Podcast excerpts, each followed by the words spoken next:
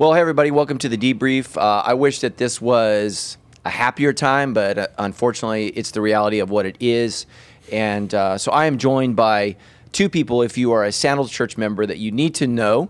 Uh, this is Jeff Whye to my left, far left, and uh, he just came on staff like what? A month ago. A month ago. Well, I just saw you 10 days ago because Right, of yeah, COVID. yeah. And so, for those of you who don't know, Sandals Church is 60% white. So, welcome. Thank you know, you. to this Thank you. Right. wonderful, difficult time. That's okay. Uh, and then I want to introduce Sandals Church. Uh, most of our church does not know our polity, uh, Lacy. They don't know how we're set up. So um, Lacy is on our board, and so the way that Sandals Church is structured, uh, we have our pastors, and then above those pastors, I'm the lead pastor, and then we have an oversight board of people that watch over, make sure you know, uh, with all the money, I'm not building a house in Hawaii, I'm not doing crazy things, but they exercise authority over me. And Lacy, uh, who's been a good friend for a long time, somebody that I've looked up to. Uh, I, I knew that we needed uh, his input and his advice a couple of months ago, and so I invited him to oversee me at Sandals Church, and he has taken on that role, and I'm very grateful for you. It's and honor. uh, you know, it's just it's just a pleasure and an honor to serve you. And I've been able to preach at Lacy's church. Mm-hmm. It's great, just fantastic church uh, right here in Moreno Valley. But it's really a, a regional church. I mean, you guys pull from everywhere, multi-site. Yes. Yeah, so uh, just an incredible, incredible church, and uh, these are two men that I love. Um, obviously, I know Lacy better, uh, but you and I will get to know each other better. Um, and you know, I just didn't want to have you know a bunch of white people at Sandals Church talking about racial reconciliation. That's not helpful, and I think that's a big part of the problem.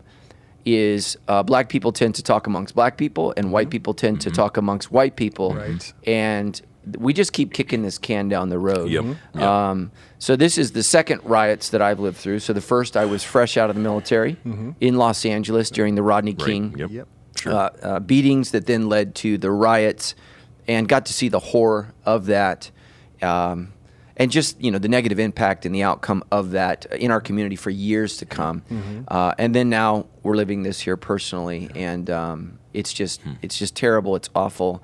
Uh, it's ugly. And what I would just say is, why don't you just got introduce yourself and why you wanted to be here, um, what you hope to get out of this, and then we'll kind of move forward with some dis- dis- some discussion and some questions. And uh, we will take some live questions as long as they're you know they cannot be profane.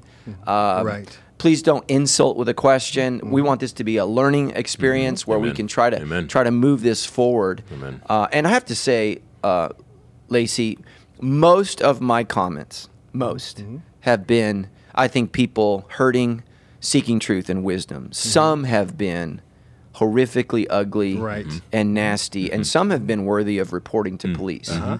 So I don't know what you've gotten, but you It- know, it- I'm glad you're same. here. Yes. Yeah. Okay, so let's start with Lacy. Why are you here?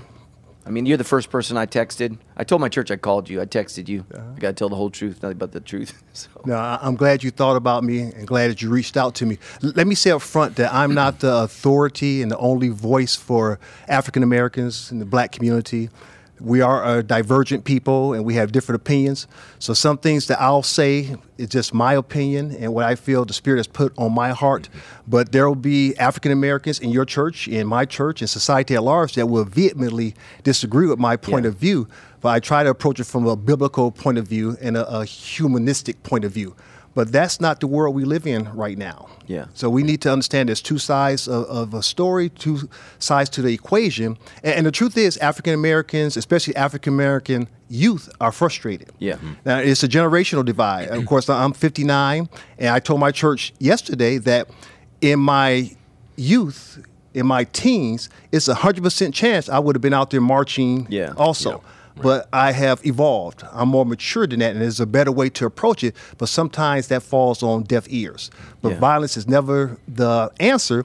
But people are angry with the police brutality, and we can get more into that in a, in, in a second. But it is a reality that racism still exists, even in the church and even in our society. And for an individual just to dismiss it, saying they just need to get over that, that mm. just adds fuel to the mm. fire. So we Yeah, need to no. kind of break some of those things down. I agree. I agree. Well, thank you for being here. Man, wow. Um, first of all, I can almost uh, say ditto to all of that um, uh, because sometimes I feel like my comments or where I'm coming from, um, there is um, um, a group of individuals of the darker hue, not the lighter hue, uh, but the darker hue um, that would not agree with some of the statements that I would probably uh, say. But um, I kind of come from a different um, vantage point where the first half of my life, so I'm 41, the first half of my life was black church. And, and that was my foundation.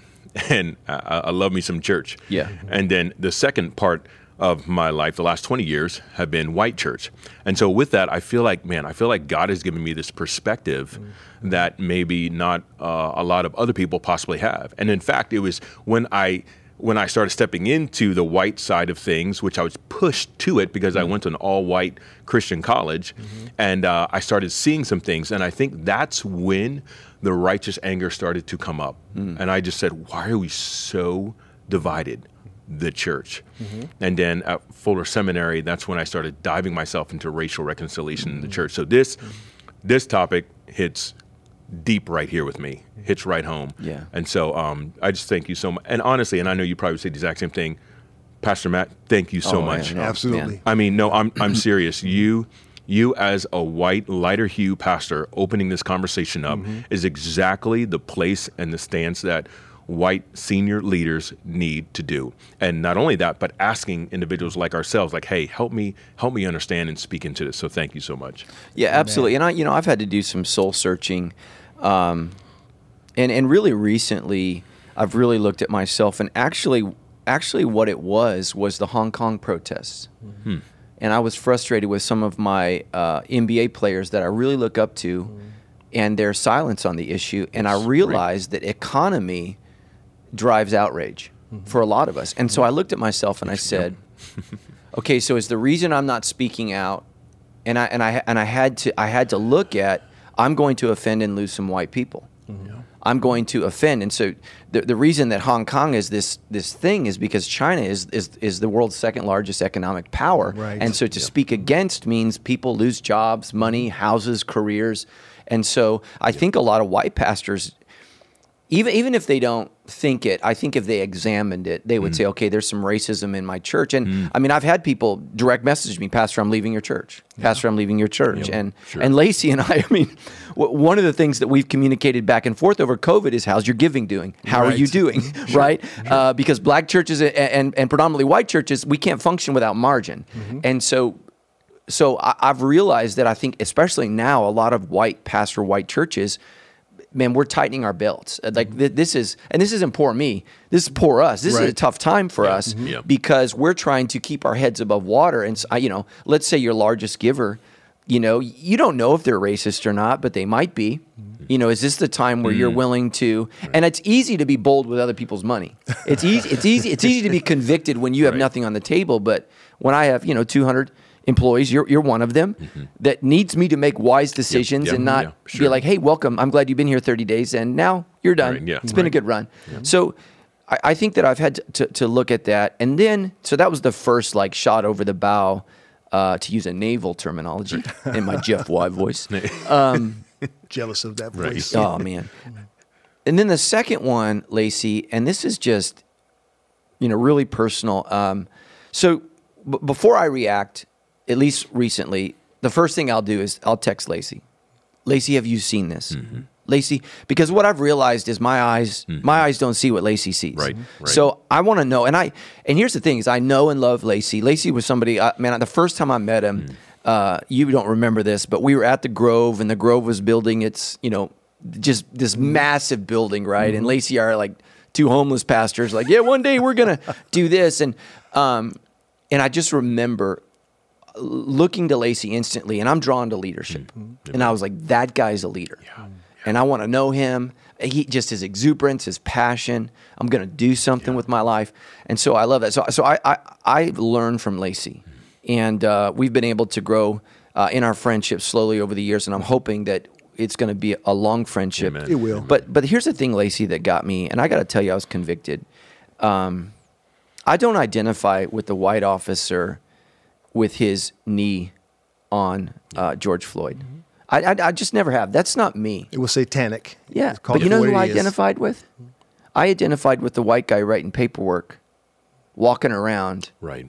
while Gotcha. George Floyd is saying I can't breathe. Right. And I and I felt like the Holy Spirit said, Matt, that's you. That's you. Your, your your your knee is not on the neck, but you are not lifting the knee. And I got. I got really convicted. Yeah. Mhm. Yeah. And um, you know, I think part of it for me is, and and, there, and and there's things you know, guys, that I would love to share, but it would put you in a bad spot. It- I, I, I think I, I, I just I have to be I have to be careful, and let's just put that out there. Okay. And I know you two have to be careful because you you know Yep. right? You you pastor a black church, and so I'm I'm tentative, but I think that I've viewed racism. I've understood it's a problem, but year in 2012, I took my family to Vietnam. My mom was very frightened about me going to Vietnam because she had high school friends that died. Hmm. The average age of a person who died in Vietnam was 19. Mm-hmm. So she graduated with people and they were dead six months later in mm-hmm. droves, 57,000 of them. Mm-hmm. So Vietnam was a very dangerous place for her. It wasn't for me. I didn't experience that. I didn't walk through that. It wasn't my life. And we were there and we were on a boat in Vietnam and they raised the Chinese flag. And this Frenchman says, What does that mean to you? Hmm. Big old fat Frenchman. Hmm. and I said, It wasn't my war. Hmm. And that's how I think I've viewed the civil rights movement is it wasn't my war. Mm, good analogy. And so Yep. I've Yep. I've dismissed it, and the same way I overlooked my mother's pain and my mother's fear because it was very real for her. I think I've overlooked uh, the pain of, of of black people that have lived this and walked this. And people are not dying in Vietnam, but we still have young black men, in particularly, dying in our country. Oh, yeah. So Oh, yeah. there's still a slaughter. And um, um, and, and, and here's here's my white congregation. I know what they're going to say. They're going to say, "What about? What about?" And and here's what I would encourage you to do: is we, we're all going to run to all of the stories and the narrative that we we tell ourselves to make us feel secure and safe where we are with the position that we hold. So don't what about? Because somebody posted, Lacy, what about all the babies killed in abortion? Thank you, thank you for that. Right? I mean, we could do that all day long. We, we we had we had uh, a middle-aged black man on the ground crying out for help, and, and aid was not rendered. Now, I was a police officer. I know you were in the military. I was a Right. military policeman. I had a brother who's a cop for 15 years. So here's our training. Yeah. Like if you're resisting arrest, it's it's on, right? Right, sure. Things happen, things go wrong. We can all criticize. It's different when when when you're in the moment. Mm-hmm. But as soon as someone is no longer a threat and they're on the ground, Mm-hmm. your job is to render aid immediately. Immediately. And they shouldn't have been 911 call. He should have been sat up. He should have been cared for instantly. Right. And something happened there. There's for some reason that black man who was saying, "I can't breathe. I need help," crying for his mama. right. Yeah. He's not a threat. There's something wrong. We, we have to, as white America, go. Okay, I see that. Mm-hmm. I see that this was wrong. Then we then we had another, you know, young black man walking down a street, and we had white individuals um, who chased him down, mm-hmm. you know, and pulled out guns and shot and killed him. Mm-hmm. You know, and Arbery has every right to defend himself. No citizen has the right to put a gun to you, and and and you know, and then we had that the lady in New York. It's Yeah. like, what Right. do you do? I know. Like, well, it's like, Yeah. good lord. Um, here we go. And uh, and this is where we are. So this is why we need to talk about it. Um, and you know, I I just didn't realize. So I want to apologize to you guys. You know, I just didn't realize how important it is as a white pastor that I say I see this, I agree with this, and that I'd be willing to take the consequence for saying that. Um, and so I apologize for not saying it sooner. Uh, I think I've tried to play the role of mediator, you know, but I haven't said, okay, what's the cost? Right, that's what Jesus does for us. Right. You know, he invites us to, to count the cost. Um, and this is going to be an ugly road. This is a long road. We have hundreds of years of history of this. Um, Yep.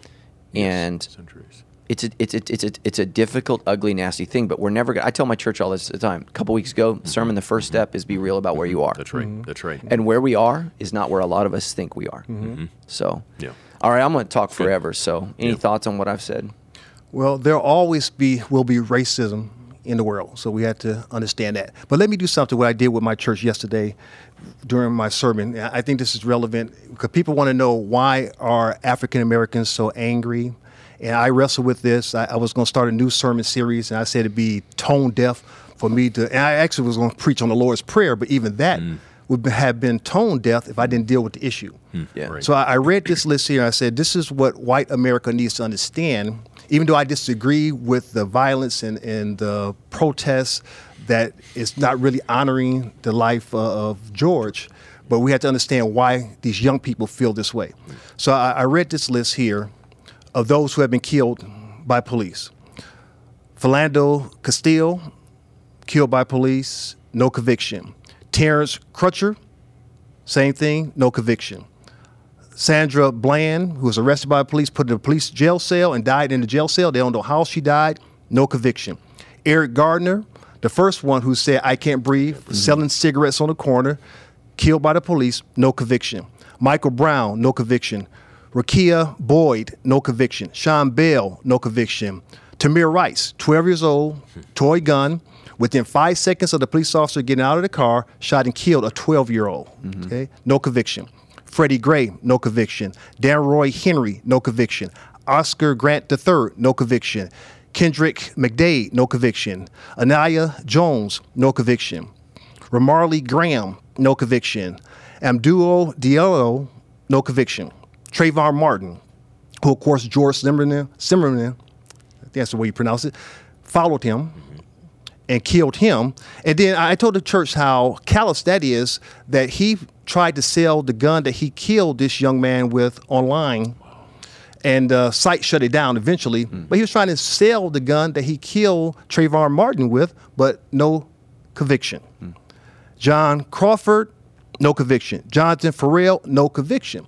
So there is a problem with what's going on in our society when all of these police officers can get off. And now I'm a law abiding citizen. Yes, yes. I'm more conservative than I am a liberal. So sometimes we put the labels on African Americans right. well he's just a liberal. liberal. I'm a conservative. Right. For me, it's black or white. There's really no gray area. And I had to kind of challenge myself because I don't understand why people just don't get certain things.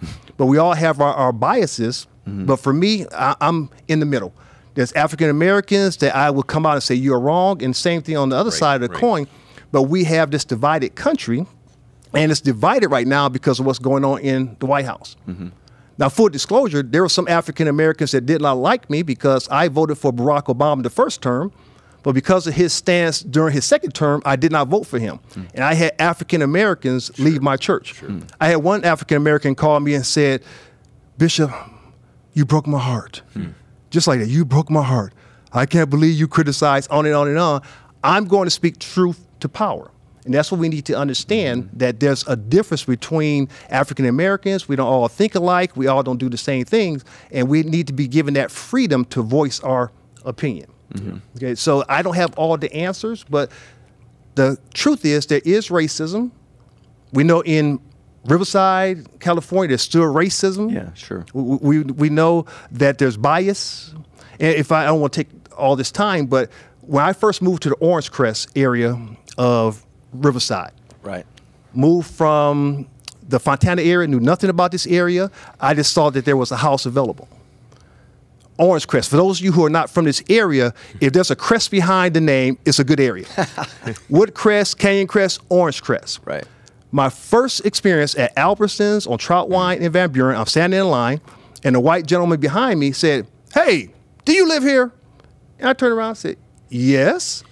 I didn't realize he was implying that black people live in Moreno Valley and mm. white people with means live in this area. Mm. So those are the type of things that go on behind the scenes that we don't want to deal with, and nobody has the answer. But the church doesn't stand up to declare that this is wrong and we won't get it right, but we need to try to get it right, mm. nothing is ever going to change. And that's honestly what's going on behind the scenes in America yep, with these amen. young black people. Yep. Yeah, absolutely. And and I would probably say it's interesting um, how many believers in Jesus Christ um, connect themselves to policy and politics mm-hmm. rather than the gospel. Mm-hmm. And so those individuals who were upset just because of who you voted for, mm-hmm. and honestly just shows me where their true allegiance lies.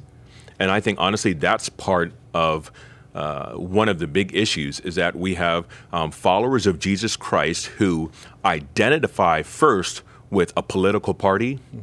Um, you know, you know, um, uh, are you an elephant or a mule? We're supposed to be connected to the lamb. Right. And so it's interesting how that becomes our identity rather than understanding your identity is found in Christ. Mm-hmm. And it's just, it's so telling. It's so telling when you get that email, when you get that phone call, of where their allegiance lies. Um, it's interesting, Pastor Matt. You said how you identify with that that other cop, kind of, you know, it's kind of writing. Yeah. You know, Doing um, my thing. it's interesting because um, um, if you've ever been uh, to Israel, which is, I mean, that's i- i- if you can go to Israel, go. But I remember being um, going to the Vad Kashem, I think it's what it's called. You know, the, basically the Holocaust Museum, Yeah. Mhm. and they showed what was crazy to me was you open up, there's this door, and it shows how many people, um, individuals who were German, who ended up leaving their occupation to go and help grab up all of these Jewish individuals to kill. And, and you saw firemen, you saw policemen, and you saw pastors. And my heart broke. I started crying when I read these pastors who were a part of the regime, who were a part of the agenda. And it just goes to show how fast, really, anybody can be switched. It's funny because yesterday, literally yesterday, um, um, I was so excited to show my kids. I got four young kids, um, The Wizard of Oz, and um, and um, you know, there's a part in the beginning where um, that uh, you know the Wicked Witch of the West, but you know she's actually um, someone in their community before you know her house Yeah. gets torn up, whatever. She's trying to take Toto away from um, Dorothy, and the, the scene is so interesting. She comes in the home and she says, "Hey, I have papers to take that dog away from you, Dorothy." And Auntie Em and uh, her uncle just allowed it to happen. She goes away running, uh, and and Auntie Em says, "You know, I've been wanting to tell you and give you a piece of my mind for the last 25 years." And then she says, "But I'm a Christian, so I won't." And she left. Hmm. And that just struck me. Mm-hmm.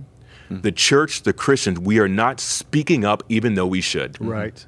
Mm-hmm. We're not taking a stance even though we should. Right. And what you're saying, Pastor Matt, what you're saying is what the majority, definitely the lighter hue Yeah. churches and pastors are doing, are white brothers and sisters who name the name of Christ. Mm-hmm. And to me, I just, to me, the answer mm-hmm. is the church. I had one person say, like, well, well, what's the answer? What's the answer? Mm-hmm. Like, what's the answer? I'm like, the answer is Jesus. Mm-hmm. And and who the only folk who got Jesus? Right. And understand that we are not citizens of this world. We are mm-hmm. citizens of heaven. Right. And we are ambassadors. So that means mm-hmm. we have an agenda. Mm-hmm. Right. And our agenda supersedes any earthly agenda. Right. And so if we can discover that, and that goes for white and black, we both have um, um, this this mandate, this agenda, this assignment that God has given us. And there's a reason why you're in that shell, and there's a reason why we're in this shell. Right. There's a reason. You don't have to apologize about that. No, we don't have to apologize for that. Mm-hmm. And and uh, and we need to understand that we are better together, mm-hmm. and that's what Satan knows. Yeah. Mm-hmm. We do not wrestle against flesh and blood, but that's what we're doing really well. Right. We're wrestling against flesh and blood, and some of these agendas right now. Oh, we need to, and I understand it. You know, right? I, I- I understand the the MLK said, um, "I don't condone the violence, but I understand it." Yeah. and that's where I'm at. I, I, I mean, I really don't think I would be a part of everything that's going on as far as the violence and all that. Now, granted, any psychologist will uh, psychologist will tell you, with push to the limits with any Yeah, people sure. group, they will go crazy. Right. Yeah, and let me just speak to that, you know, to all of our white people who Yeah. are aghast, right? Sure, sure, yeah. At, at what's happening in the streets. I did not receive one email, Hmm. One letter, one phone call from any black members of our church telling me to go against the governor, just do whatever, our Right. rights. We got to, like, so Interesting. all of my gun toting white people were super ticked off. Interesting. Mhm. And we've, we've, we've felt this for eight weeks, 10 weeks. Yeah, right, right, right. So then you feel this your whole life, right? And so you just have to imagine. Look, there's going to be. I'm not condoning it, Right, yeah. But you want. They wanted me to take to the streets. Man, I got. I got a white lady. I mean, she's a wonderful lady. Send me this whole email. You just do whatever you got to do, and I'm just like, whoa, she's lost it, man. Yeah. You know, and people lose Well, it. And yes, uh, I right, think we have to be careful about joining the riots. And, Yeah. and this is what I told my wife on the way here. As Christians, we fail to realize it was a riot that crucified Jesus. Right. that's right. Mm-hmm. That's And right. here's what the riot said Give us Barabbas. Mm-hmm. Set Barabbas free. Mm-hmm. Crucify Jesus. And it was a politician, Pilate, who was trying to placate the crowd. And he did what he knew what was wrong. And so we, we have to be careful in this. We can understand the rioting, we can understand the rage. But it, you know, it's, you know, so I got, you know, creamed. I asked Lacey to, to, to look at my video. Uh, I, I got creamed by people, you know, who are conservative, police supporting. Wow. You said the word murder. Well, that's what I believe that it that Yep. it was. And me too. You know, uh, but then I got creamed on the other side. You didn't go far enough, and you know you're pathetic, and Wow. and you know by by quoting scripture, do not let do not sin or do not uh, sin while you're angry. Do not be controlled by anger because it gives a foothold to the devil. Then I got then I got, and so now you're you know I, I'm like. Whoa! So I just quoted two scriptures. One that's about justice, I'm wrong, and then I quoted one about anger, and I'm wrong. And it's like, man, and and that's where I think it's so hard to lead during this time because uh, it's volatile and uh, ta- take racism out of this. This has been the t- the toughest ten weeks in American, uh, maybe since like World War II, just in terms of being, one hundred percent. you know, uh, the worst economic. F- Uh, future that we've seen since the Great Depression, you know, we're, we're scared to death, especially in the black community. Yes. It's, they've Yes. been adversely Yes. affected by Yes. uh, this disease, right? We're all trapped inside. Right. We're all upset. We're all angsty. People were already Right. ready to, to blow. Yeah. And then this this these know. things happen. Um, and uh, Gosh. you know, and and I mean it, it's it, it's a convoluted issue, and and I, and I think Lacy, you know, the conversation Lacy and I have been talking about. He said there's there's not just a gap between white and black, but there's a gap between young and old. Absolutely. And I, and I think that that gap is three things. I, I think that old black people, and you can obviously correct me because I'm not black or old, um, they've dealt with racism their whole life. Yeah. But here's the changes in the last in, in, in my in my livelihood. You know, Lacy's a little more mature. Yes, he is. So uh, here's what I've seen in my livelihood. We, we begin to tr- we, we begin to realize at my birth. So you're 73. What, year were you born? No, you're 78. Oh, 78. Yeah. 78. So I'm 71. Okay. So right. So I've I've only known busing. Yeah. Right. So I've only I've only known an education system Yeah. where Yep. we, we had black students and as a white student I was bused across town. Like 20 minutes. Yeah. So right? Th- That's that's mm-hmm. my upbringing. But here's what's new. Uh, moral degradation. That's mm-hmm. new. it's never going away. So it's mm-hmm. it's a it's a re- it's a rejection of Judeo-Christian values. So we have that, and then I think for about the last thirty years, we, we see downward pressure, particularly on minorities, and their incomes are falling, and uh, globalization has left them behind. So people that are doing well, they're doing Oh fine. yeah. Oh yeah. Oh yeah. And, and that's why you know uh, you see the super uh, elite rich white people on both sides because they're unaffected. It doesn't Yes. matter. You you get to a point where Right. it doesn't matter who's in the White House, and so I think you have you you have the young people have the racist reality. They also have people don't know God. That's a huge issue. Right. And then you have man, it, it is just depressing as a young person to have a hundred, hundred fifty thousand dollars of school if you went to school, Sure. Right. Right. Mm-hmm. and to know that your options are Starbucks, Chick Fil A, mm-hmm. and the movie theater. Yeah. And so I think there's this our, our, our economic system, and I'm a capitalist, unapologetically, mm-hmm. not a socialist. I think socialism makes it miserable for everyone, right? I'm gonna get the emails, but I'll say this: our capitalistic system, as it is, is disproportionately affecting Yes. minority communities. Yes. And I think if you if you do- if you can't Yeah. see that, mm-hmm. you're you're not living in reality. And so, Lacy, that's why I think It's I about think- the economics. yeah, mm-hmm. because I think our older generation have benefited economically, and our younger generation is left behind mm-hmm. disproportionately. So, if, you know, if if if you've grown up in a minority community, and and, and if you and if you've grown up in an economically challenged community, and Right. so that that's my thought. What do you think? And, and let me piggyback on that. Let me state that And feel free to disagree. Hammer. No, no, no, it's fine. We're having an open conversation. Mm-hmm. I did not grow up in a depressed neighborhood. I did not grow up in poverty. So I have a different point of view. That's Right. why I said on the outset that Yep. people may disagree with my point of view. Mm-hmm. I grew up in a small town in the suburb of Chicago, 27,000 people. I was a part of a very prominent family. My uncle, my father's brother, was the mm-hmm. pastor of the largest church, not just in the city, but in the Chicagoland area. Mm-hmm. My grandfather moved from Mississippi with his brother. My grandfather had 11 kids. His brother had 10. So we had Sykes all throughout the neighborhood. we had Sykes uh, beauty supplies, Sykes grocery store, two Sykes grocery stores, and the largest church. Mm. So I never wanted for anything. The car that I came to California when I was transferred from Pensacola to come to San Diego when I was in the Navy, my father gave me his best car. Hmm. Not the lesser car, he gave me his best car. So I say all that to say I've always had things that were good. I didn't grow up in the ghetto. But when you look at those individuals who have been denied from Yes. their point of view, Yeah. those people who have a lack, then they are angry because they see the gap between rich and poor Yeah. increasing. So they want to push back and they want to fight. And when we are insensitive, not providing health care, not providing a pathway for education, I mean, it's ridiculous. I put all my uh, children through college and I'm still paying those bills. Yeah. But it's ridiculous how much you have to pay to go to school.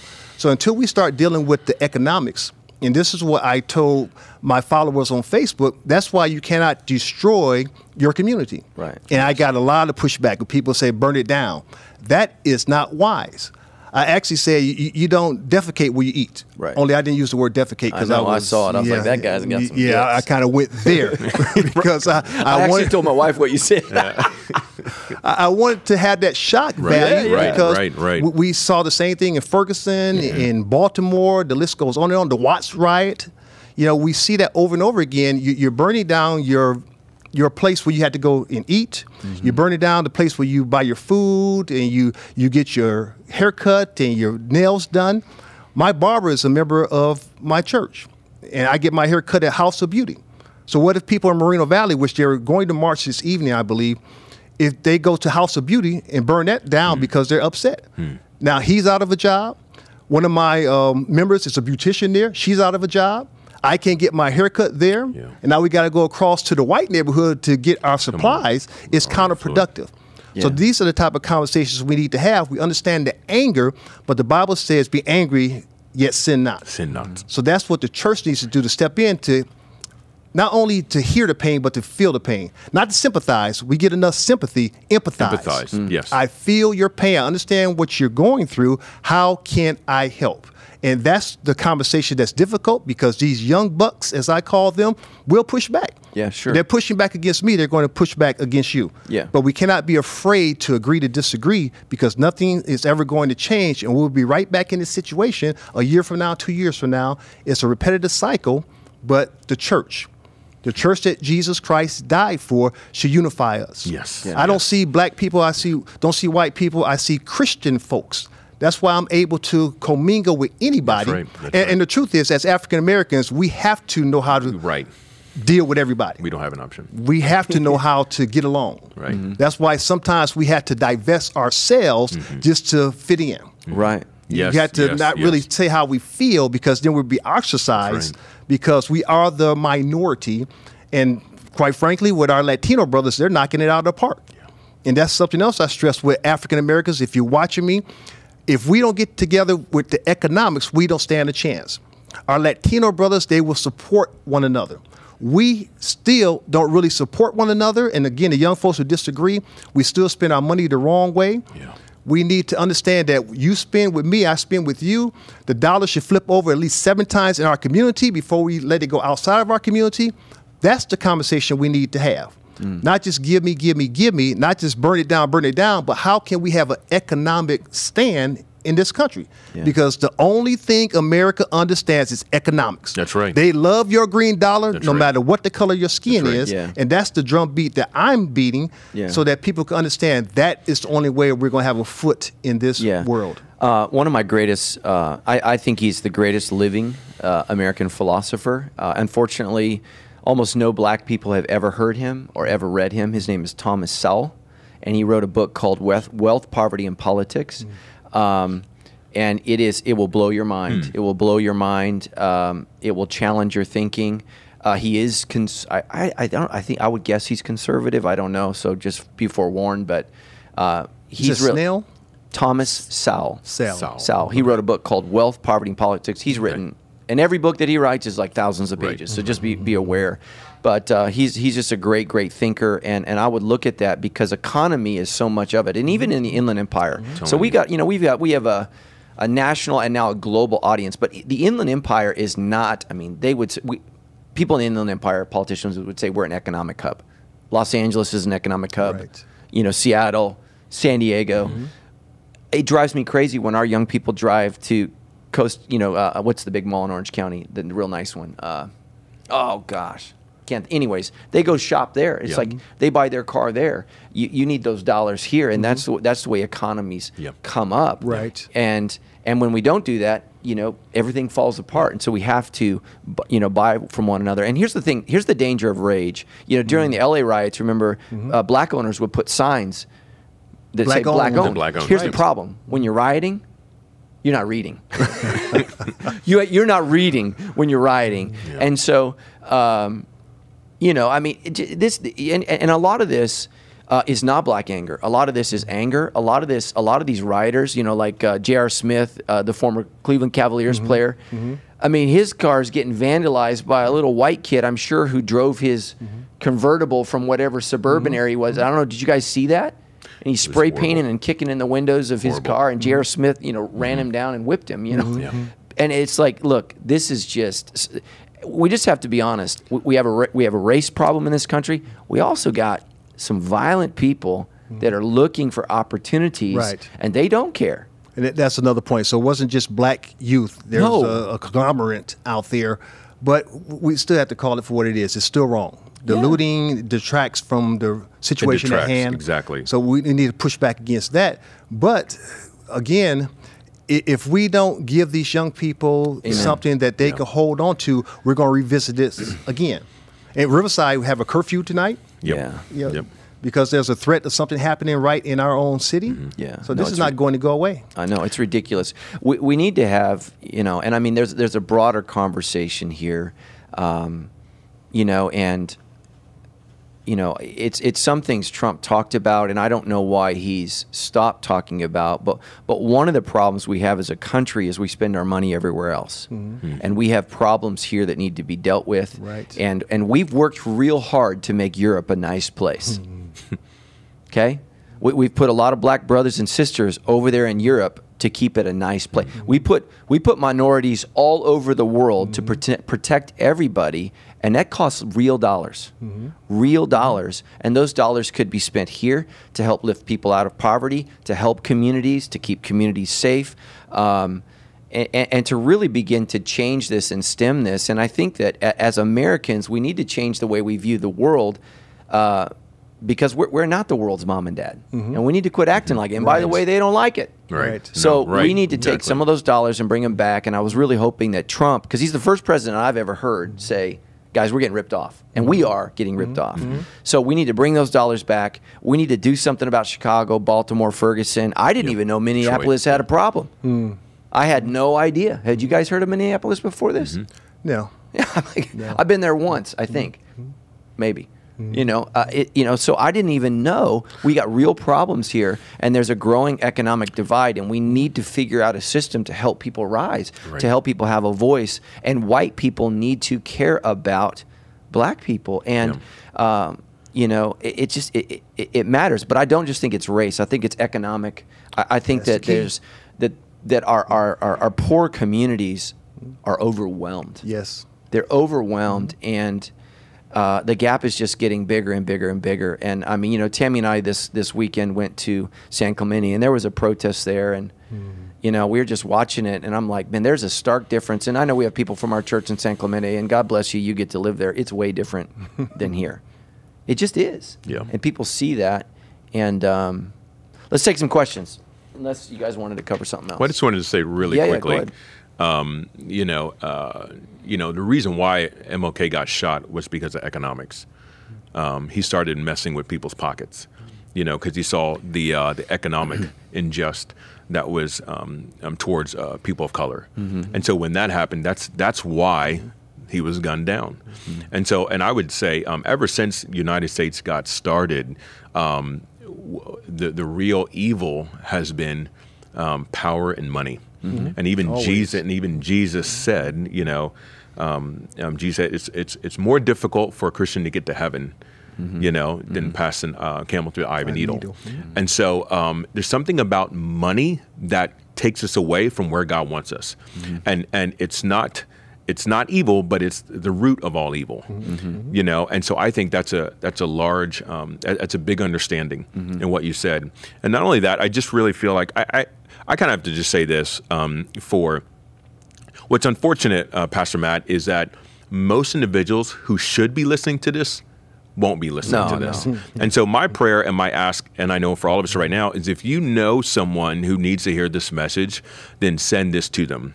Um, you just heard that you know there's two individuals who are primarily conservative, and my wife and I like to say I'm mentally conservative, but my I'm I'm heart liberal. Yeah, yeah. You know, and so um, there are individuals who need to hear this, and and I said this to a friend of mine yesterday. I said, if you are a believer in Jesus Christ, if you're a believer in Jesus Christ and you're really following him and wanting to be like him, you should feel compassion. Mm-hmm. Mm-hmm. If you read the Gospels, the two things that Jesus was about was about love and compassion. He had so much compassion on people, mm-hmm. so much compassion because he saw them and he saw the hurt and the pain and sorrow, and he just he had to do something. He had to do something.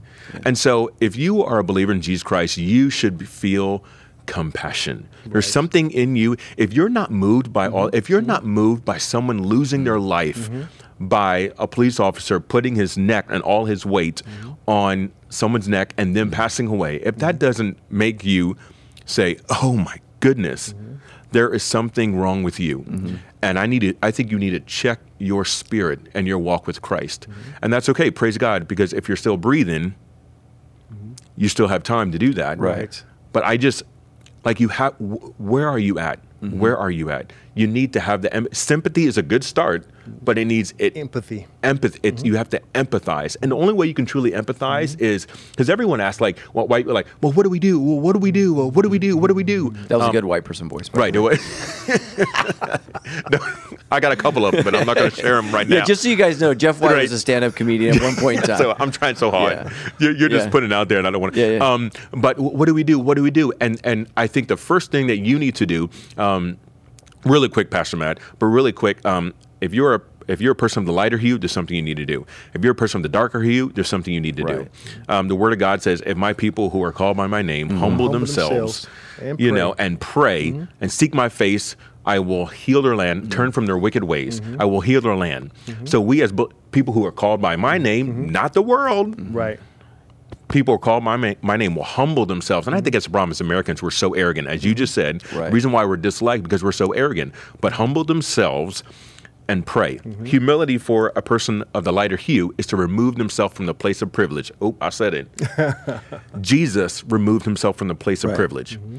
He was up on high. He removed himself from place of privilege and come, came down to those he needed to mm-hmm. associate with and to be in better relationship with. Right. If you are a person of the lighter hue, you need to take a page from Jesus, and that's what you need to do. Right. Now, the next thing is, is, is, is more difficult. Is that if you are a person of the darker hue, and I know this is hard, mm-hmm. it's been 401 years of demoralization, mm-hmm. discrimination, oppression, um, killing, murder. But what we need to do is to forgive. Mm-hmm. Mm. And that's hard. But Colossians says, just as he forgave, mm. you should Give forgive others. Right. and and that's super hard. Yeah. No. Well, But- I would but say it's, if that's he- impossible Yeah. without the Spirit of God. It's it's impossible. But but that you know you know what gives me hope? This shell doesn't give me hope. Mm-hmm. My identity in Christ. That's what gives me hope. amen. That's the only way we can do it. Mm-hmm. And so those are. I always tell if you want to do something, first you you need to recognize. You need to be educated. Mm-hmm. But sharing life with people, hearing their story, becoming educated. You know, there's a Netflix documentary, 13th. You know, read the book um, Just Mercy. Um, I'm a huge John Perkins fan. Uh-huh. Um, I'm start reading this stuff to educate yourself, just Yeah. like you have, Pastor Matt. So. Yeah. Um, it was good. Go ahead. I was going to say, uh, I want to be clear that as African Americans, we're not asking for a, a handout. Right. We're not broke as a people. Right. And to my African American brothers and sisters, we have the monies, we have the resources. Yeah, we right. are a very creative people. Yeah. But we need to start spending it the right way. Mm-hmm.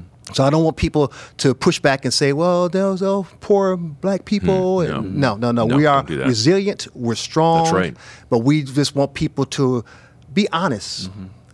To give us the opportunity to just be who we are, who Amen. God created us to be. That's right. That's so right. that's what where the church comes in. That we partner together. Amen. Amen. We have the resources, but honestly, if we don't get involved in, in this political divide that's going on, the church, when I say we, Right. the church, Yes, am- amen. uh, it, nothing's going to change. That's right. Yeah. Nothing's going to change. right. No, I know. Yeah, and I, and again, I can't I can't emphasize enough. It doesn't help at all for black people to talk together. It doesn't help at all for white people to talk, to talk together. Um, you know, um, you know, like I, I had some black friends that were telling me how white people think, and I was like, what? I just was like, I've never heard that. I've never, th- you know, and that doesn't mean some, you know, there's a lot of white people in our country. I mean, maybe some idiot somewhere thought that Yeah. way, or or some. But we got to be careful, you know, with our with our labels and with our accusations and our assumptions. Uh, I would say that most white people have no idea what to do. Right. They have no. They have no Yeah. idea. It feels. I would say it feels hopeless, and I would say without Christ, it really is. Without without a major revival in our country, because you have to understand, uh, the only re- religion I'm aware of on earth, on earth, and and maybe somebody can send a correct me. The only religion I'm aware of on Say it. earth that says people of different races, different right. genders, and different sexes sit down at this Come table brother. and break bread mm-hmm. because this body was broken for you. on. It is a commandment to Come eat on, brother. together, mm-hmm. to love one another. I mean, Peter, right? When the when the when when he sees all the unclean food, Mm-hmm. what he's saying is, people are unclean. Mm-hmm. Lord, I've never, Right. I've never had I'm dinner with a black than man. them. Right. I've never, Right. Mm-hmm. And and the, the Spirit says, how dare you? That's mm-hmm. right. That's right. How dare you declare something unclean? What I have go go to this guy's That's house. right. That's Right. right. You go to his house mm-hmm. and you eat with him. And I mean, he's still racist when he shows up. I'm only here because the Lord said, uh-huh. right? Uh-huh. right? Mm-hmm. You know, I, th- that's the only reason I would do this. Mm-hmm. And, and and and and and that's Peter, who spent three years with Jesus. Come on, Right. Ma- come on, So Matt. we, we got we got to just understand that. Come on. Um, and I, I was talking with another group of pastors this week. I said I think the, the whole Calvinistic argument has been mm-hmm. completely misunderstood, because I think the point that Paul is making is we are saved. We Yes. are chosen. Mm-hmm. We have predestined. Mm-hmm. Lacy, right? Right, yeah. The black pastor, Yep. Matt, the black, mm-hmm. yeah, wow. the white pastor. Right, yeah, sorry, right, yeah. Jeff, the black pastor. Right? We have been chosen. That's We right. collectively, and, and the blood of Jesus Christ permeates beyond race, Right. color, and skin. right. And I think a, a big part of that is, and, and America in particularly, has this problem because of slavery. So we, Mm-hmm. Yes, we're yes. blinded to a, a lot of what, what the gospel is. And uh, I mean, the, every culture, every nation on earth has had slavery. I tell this people all the time Saudi Arabia made slavery illegal the year I was born, 1971. Hmm. Hmm. Like so, to just understand that. Yeah, I mean, right. I, like I was, I was, the year I was born, slavery became illegal there. Mm-hmm. So, so people have been owning people in per, in perpetu. What's the word? Per, perpetuity. particular. Wow. So I need to stick with second grade words. Right, um, you know, and, and and and I mean, there's a lot of slavery that's going on Yeah. right now with our Right border Right. that's unchecked. That's People right. are coming over. Um, You're right. Uh, you know, Arnolfo that that uh, you know uh, works with me. I mean, he, he was smuggled across the border at 14 years old. When he got here, he owed forty thousand dollars to the cartel Wow. as a 14 year old with with Yep, interest. right. And you know, and now he's in his 40s, right? So he's had to work Wow. that off, or they come take his legs off. Right. So we, we have to be aware that this is happening all around us, and it's not just black white. It is, you know, uh, I think Rick Warren's the first pro- person to say that uh, racism is not a skin problem; it's a sin problem, and Right. so Yes, it occurs. That's right. That's right. And so we need to deal with. it. Let's right. take this question. Yeah. Uh, I want to go to the one before that. As a young person, it's not up there, so don't read that. It was. It was up there for the last forty minutes. As a young person, how, how do I react to all this? So I'm, I'm gonna I'm gonna say, Lacy, we're gonna kick to you. Yes. Yes. A teenager. I'm gonna guess that's a teenager because I, I I don't think they know what to do. I mean, think of it. No graduation, no prom, no sports. Now the cities are burning down. What what do they do? What would you say to them? I would say know your history, the first step. Mm-hmm. Be confident in who you are. A young person going through this, they feel that they are missing, and they are missing an important part of their life, not being able to graduate, not being able to hang out with their friends. But this is a defining moment that we will never forget. So, for a young person, the best thing you can do is read your history. That doesn't devalue you, and that doesn't push anybody by the wayside. But you need to understand mm. why God created you in the skin that you're in. That's right. If you don't understand why God has allowed you to live during such a time as this, mm-hmm. God does not make any mistakes. So He wanted you to be alive during this season because you are the generation that will change what we're going through. So God giving you a big hmm. brain. He's giving you a great mind. He has tossed the torch to you. My generation, we hmm. are still doing what we can do, but really it's the future generation that can bridge that gap. Mm-hmm. So you have the ideas. You have the technology. That's right. You have the ability to make a difference in this world when you stop being fearful. That's right. You don't acquiesce to anyone. You, you don't let anybody tell you that you have no purpose or no value in this world. So, as a young person, ask God, what do you want me to accomplish? God will bless whomsoever. Mm-hmm. He will anoint whomsoever. He's not a respecter of person. right. So, you need to figure out what He wants you to do. It wasn't until I realized that God called me to preach. I've been good at a number of things. I had my own business. I, I raised a family. The list goes on and on. Been in the military, but it wasn't until I finally surrendered to the voice of God and He called me to teach and preach His word. That may not be your testimony, but God has something for you to do, and you have to figure that piece out. It's good. Next question: Are we supposed to condemn evil as Christians, and how do we do that with racism? Let me just say, so Lacy, uh, maybe I'll let you write the forward on this book. Uh, I, I'm gonna I want to write a book called The Conversation, and it's going to examine the difference between judgment in, in the Greek and the word condemn. I think the word condemn means kill. Uh, so that's why Romans 8 1 says there is now therefore no condemnation. condemnation. So Interesting. so I think you got to be careful to when you run out killing evil, ine- inevitably you become evil. So, so I would say, I, I, I think that we need to be clear that, that evil is wrong, or excuse me, that racism is wrong and and it is evil. But you have to be careful when you become the judge, jury, and executioner Right, yep. because those two white Southerners, right, that that decided that Arbery that Arbery is this is My is the guy that was breaking into their house. So they made the decision based upon the color of his skin. They decided that what he did was evil, and they decided they had the authority to arrest him, and then they ended up killing him. So you got to be real, real careful. I, I don't know whether those two Southerners' intent was we're, we're going to. I don't know what happened, but they started down a road where they presumed that they were in a position of authority to judge, and that's a Yes, right. that doesn't usually No. work out No, well. Right. No. Uh, e- even even, and I don't think those guys were right. But even if you if you think you were right, um, you know, government has grand you know ideas of, of what we should all do, and oftentimes it works out really really ugly. Um, you guys, it, it, how you guys want to handle that? How do you, how do we do that with racism? So I, I kind of set you up because I said condemnation's a tough word, but No, well, well, condemnation is a tough word, but it, it is it is what it is. How do we do that with racism? You call it for what it is. Here we go. Uh, you, you cannot be afraid of that. There are racist white people. There Yes. are racist black people. And we need to stop playing this, this jockeying and going back and forth. There are people who just dislike you because of the color of your skin. Yeah. You know, I, I take offense when I walk into a room and people make the assumption, people, white people make the assumption that here comes, here comes this big black guy.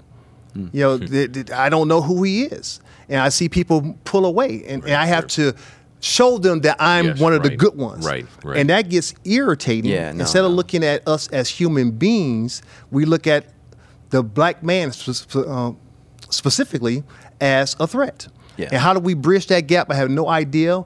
Maybe we need to stop watching so many news channels. Oh, dude, yeah. Because our, our it- media it's- is not our friend. It, it's not. And we're not going to call any particular stations, but we need to just judge a person as an individual. As I said already, there's some black people that I don't like and white people I don't like, but mm-hmm. I look at the person's character, and you have to take that responsibility upon yourself. Yeah. Don't just paint us in a broad brush. We are a diverse people. Yeah. And what if I said that to you? Don't paint white people in a broad brush. Is that fair? It is. It- It's fair, but but, Absolutely. but but again, understand that you are the majority. Yeah, no. So we Right, have yeah, sure. to deal with you Yeah. regardless of how we feel, just to survive. Right. Yeah, But no. it has to be reciprocated. Yeah, and so Lacy shared his background. Most people like you look at me, you're like surfer bro, Orange County, right? I, Probably I, true. I see, that, that was racist. I grew up. I grew up. Uh, uh, it- you know, if you're from Northern California, and I tell you, I went to Hiram Johnson High School, people stop. People stop. So when my mother would yell, "Put the brown boy in," because my last name is Brown, Oh, all the black mamas would turn around, and I'm not. I can't tell you how many times I heard this. Honey, they're all brown. Right, right. And my mom would say, "That one, that brown boy," because our last name is Brown. Right. And you know, as a mother, she would get she would passionately want her sons to play, Yeah, and sure. she, you know she'd get caught up in the Sure, moment. But yeah, I can't yeah. tell you how many times that would happen, and it would just confuse people. Uh, you know, I grew up in a very violent society. I, you know, I, I lost friends uh, of color Man. that were shot and killed. Man, Uh, man. Hmm. too many to count. Um, I've had shotguns pulled on my face by the police. You know, because I've I've, I've been in a situation right. with people of color. sure. Uh, I've had that happen. I've been jumped because I'm white. You know, I've, I've, I've had those things happen to me because people judged this Right. and made an assumption. Did that make you hate them though? Um, I, th- I think as a young man, it felt unfair. Mm-hmm. But here's the thing I would tell people is, you know, I've been beat up by a black person, but but some of my best friends were black. So so I had this, I had a dichotomy of bad encounters with black people, and then some of my deepest, most wonderful, incredible friends w- were, were black, and, and I had I had to wrestle through that, and I had to realize you got to judge people, and I hate to say it, I should have listened to Martin Luther King Jr. You have to judge people based upon their character because you're going to miss out on beauty. You're going to Yes, miss out will. on Come wonder, Mhm. and you're going to miss out on on on on just the, the, the gloriousness of God's creative act and work That's right. amongst the people. That's right. And so, um, so so so that's the thing is, Lacy had. I mean, I, I just think if you looked at us. You, you would get our upbringing very, very wrong. You know, there, there, I didn't grow up in a neighborhood where the Browns owned a bunch of stuff. We didn't own anything. You know, uh, that's just that's just how it was, and so we have to be careful. Um, and one time, I can't remember Lacy. It was one conversation we had a couple years ago, and I said, I said, how come you like me? Right? I said, what's the deal? And he and he just said, he said, I can tell you're a good guy. Yeah. And I and and and and, and that's the best compliment anybody can can can pay you is just to say you're a good mm-hmm. person, and that's what we want to work towards as, as a as a Christian, and then explain why. Yeah. Not because of who I am or how I was raised, Right. because some of us were raised broken, mm-hmm. but because Jesus re-raised me, and He changed me, and He gave me a love, and He took a racist named Peter, Yes, right. Mm-hmm. and He said, "Go eat with Cornelius." That's right. Go eat with Cornelius, uh-huh. right? And, and and we have to do that, and we have to break bread, and we have to. We have That's to get to know each other. Yeah. A- Absolutely. And just uh, to add on to that, I grew up in a mixed neighborhood also. Mm. So I did have white friends growing up and white teachers. So that does make a difference. Yeah. If you're segregated, white or black, then you, it's kind of not hard, but sometimes you don't want to get to know that. And maybe that's even the wrong phrase. You- You're uncomfortable getting to know that person because all you have known growing up is one group of people. Yeah, and I mean, uh, I was listening to John Gray and um, oh, who was he being interviewed by? Furtick. Uh, Steven Furtick. Furtick, yeah. So they, they, they, they met together, and John Gray was talking about Southern Baptists, mm-hmm. mm-hmm. right? Mm-hmm. I'm a Southern Baptist. Mm-hmm. Yeah, Southern Lacy's a Southern Baptist. Okay, I, did, I didn't know if you guys were. So uh, the Southern Baptists don't know. I don't tell people that. Yeah, Right. yeah. They, they don't Watch know out. we're Southern Baptists, right? They look at us, but but Southern Baptists came about because they wanted to to keep slaves.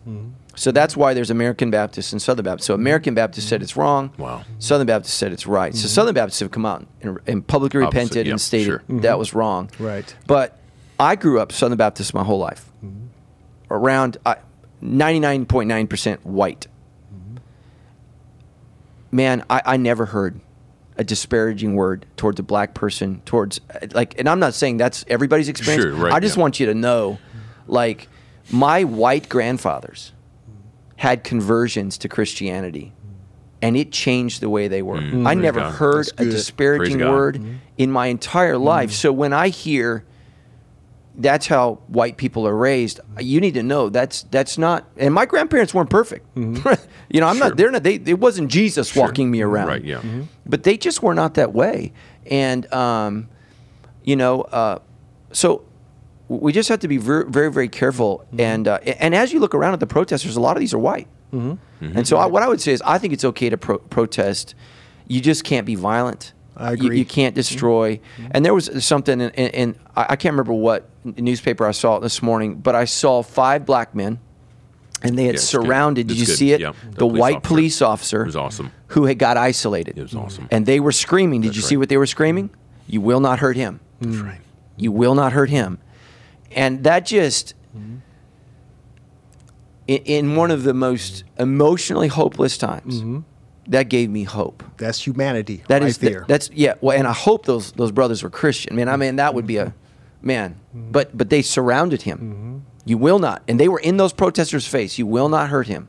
And he was a big white dude. He Yeah. was not skinny. I saw, yeah. He was yoked. Yeah. And he was standing there, and he doesn't know what to do. And I thought, That's what we need.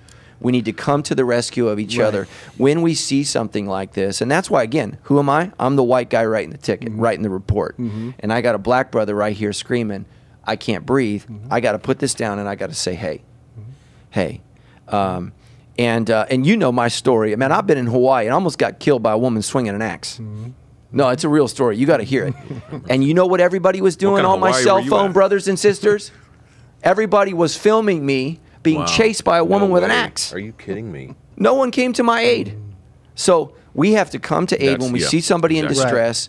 Uh, and, and sin in the Bible is sin of omission and commission. So commission is what you commit. Uh-huh. Omission is when Just you go, you there and you oh, just- I, Pontius Pilate. yeah, Yeah, right. not me. right. Well, it is you, Pontius. Mm-hmm. It is you. Mm-hmm. You know, and so we got to do that. Okay, go ahead. No, you just got to press in. No, I was going to say right is right, wrong is wrong. That sounds simplistic, but it, it's a fact. it's not based on a person's gender, uh, a person's uh, color of their skin. It's just the fact that right is right, wrong is wrong. So if you're a black person, you see somebody abusing a white person, or vice versa. As a Christian, you should step in. Yeah, As a come save me, Christian. Lacy. Come get me. Right. Take that big black body. Get over here and save me. I'm a little white man. Right. Come on. Right. Preach, Jeff. Jeez. I, would- I just so I would so love to say people judge me by my big body. Oh my gosh. right. I'm a schmedium. Right. That's all right. That's all right. That's all right. That's how the Lord That's made why you. Don't even have to work out at the gym. Right, I'm over there sweating and right. Lacy's on the elliptical. I love it. Okay, go ahead. I interrupted you. No, no, no. Let's go to the next Okay, question. okay. Uh, why is it the American church seems to make little effort to create?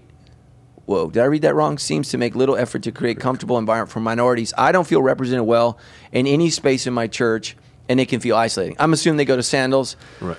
Look, Sandals is 60% white, and that varies based upon campus. Um, and so, what I would just say is, I'm sorry. I, I'm doing I'm doing the best that I can. When Lacy and I talk, we talk about how to how, how to get more white people in his church, and I ask him, how, do how do we make Sandals um, more friendly uh, for people who are not white? Um, but here's the issue: is some people like black church, and there's nothing wrong with that. We can't make your people come here. Like And vice versa. yeah. So, and I mean, I oh my gosh, I got to preach at Lacy's church. Let me tell you, Come on, It's right? way better than Right, you're Sandals. right. Way Right, better. exactly. way, way better. You need to repent right now. Oh Right. no, no! I came up to preach. They were standing and That's clapping, right. That's right. clapping. At Sandals Church, you guys put your heads down and look at your phones. Oh my gosh, it was so good. Oh, my I was high for I a month. it. I was love it. I love it. I love it. good. It was good. So here, here's the thing: is and and um and I would say the same thing about police departments. How do we change police departments? We need more black people as police officers. Mm-hmm. Today, today, we need you mm-hmm. as police officers in those communities working with white people who may get frustrated when they deal with black communities. Because right, they start writing a story in their mm-hmm. mind. And and here's the thing I've seen about police officers in general is they tend to and I, I think it's inevitable because they deal with criminality. They start to go weird with all people. And I have to remind my cop friends, you need to be around healthy, normal people that aren't ri- lying to Right. you, Right. You. Uh-huh. Right. And I've watched my sane. friends, my friends Yeah. change Oh, over yeah. time. Oh, yeah. And and so so so we need, you know, you need to have that black partner that you get in the car with Right. Mm-hmm. Yeah. and and and and just to be able to what was that about help me to understand that um, and and it is important it is important uh, I, I think to our black communities that they have black police officers coming to the scenes i think that's important and and you know I think we've made some progress, but we got a lot. We got a lot to go. I think the Hispanic community, like you said, like when you look at their numbers, they're highly represented in the police community. I think it's like four times LAPD, four times as many Hispanics as there are African American uh, cops. So we need you. Okay. So here's what I would say. Okay. Um, here's what I'm trying to do. I'm assuming she's black. He's black. Doesn't say whether it's a guy or girl. This is why I've asked Lacy to serve on our board. Mm, that's right. That's right. I've asked Lacy to be in a position of power and authority over me, and he humbly uh, took that. So thank you. I realize I need to do that. I can't just, I can't just give it lip service.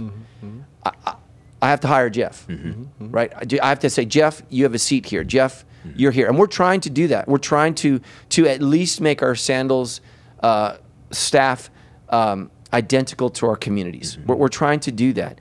It, it's not always easy, and you have to understand. And and, and you know, um, Lacy can't just hire any black person. He has to hire a black person who wants to go to his church, Right, right. who agrees with his theology, right, and and is into your style. Right, yeah. So it creates right. It creates challenges for Mm-hmm. a white pastor, who's and Lacy and I are both conservatives in our theology. Right. Not politics. Don't get it twisted. Right. We're both conservative in our theology, and just so you know, a lot of black pastors are. A lot of my black pra- pastor friends are conservative. In their yeah, theology. in theology.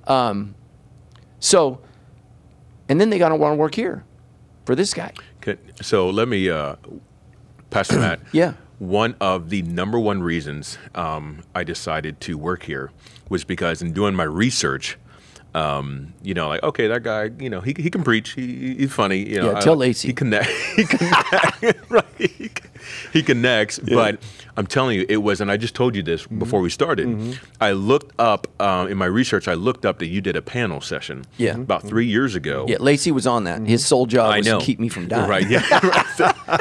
but I, but I'm telling you, it it said to me, "Wow, this guy He cares. He cares, and he's about moving um, the right agenda forward. Even though, and what I love about you, Pastor Matt, is that you clearly say, "Hey, I don't, I don't know. Yeah. I, I don't, I don't understand, but I, I know we need to do something." Mm-hmm. And so, by doing that panel, and straight up, and this may offend some people, it may not, but I'm just telling straight up what you said in our first meeting, which is like the last meeting, you know, for me to get hired. Said Jeff, it actually helps the fact that you're black. Hmm. It helps the fact you're black. Where we want to go, it helps the fla- uh, the fact that you're black. And I just thought, wow, hmm. more white. Listen to me, more white pastors need to be hiring black, Hispanic, Asian, the right kind Right. The right ones, your theology, all that kind of, you know, going to want to, you know, want to be real with um, ourselves, God, and others. You know, hey, you, you is this the mission? You want to go? Okay, Yeah. all right.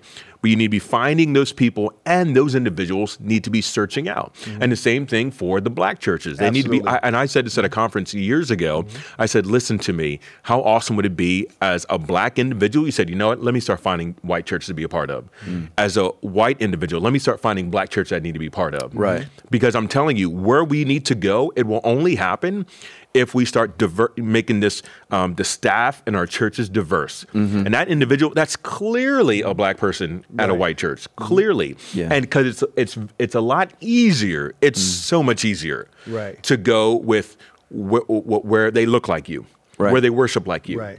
But I discovered going to Anderson University, where I discovered, oh, here all the white people in corn are. You know, I mm-hmm. decided, I, I discovered going there where I was pushed into this. I mean, the worship was so lame, mm-hmm. Mm-hmm. and and the preaching was so like, oh my god, he ain't hooping and hollering. Like, how am I going to get a word? Right. You know, for for two years I hated it, but my third year I was like, okay. My fourth year I ended up loving chapel. In chapel two times a week. I ended up loving chapel, and what I discovered, like, okay, God, there's a side, there's a void, there's a, a space inside of me that you want me to receive this way. And then I, so I had to be pushed there, and people don't want to get uncomfortable. People don't want to push there, and I fully believe that there are some people right now, white, black, Asian, Hispanic, where God has given you a mission to go to the other side. Mm. But bridge that gap, yeah. But to bridge that gap so that mm-hmm. because uh, uh, the way I see it, there's only one one verse in the Word of God, Second Corinthians says we have been given the ministry Right, a mm-hmm. reconciliation. of reconciliation. Mm-hmm. And so we've been given the ministry of reconciliation. So our churches need to be more and more mm-hmm. reconciled. Right. So Yes. And that individual, I, I will challenge that person who sent that in or for somebody on the staff here to reach out to that individual because they're not upset Yes. with sandals. right. They would have been gone. Right, If been we're gone. uncomfortable, we, we leave. We just don't say anything. We leave. so this individual, they want to be here. So Mm-hmm. maybe that's a good conversation for the, you all to have face to face Yeah. to figure out how you can bridge that gap. Yeah. Yeah, Good. you know, when I pulled in here, did you guys see the black gentleman outside?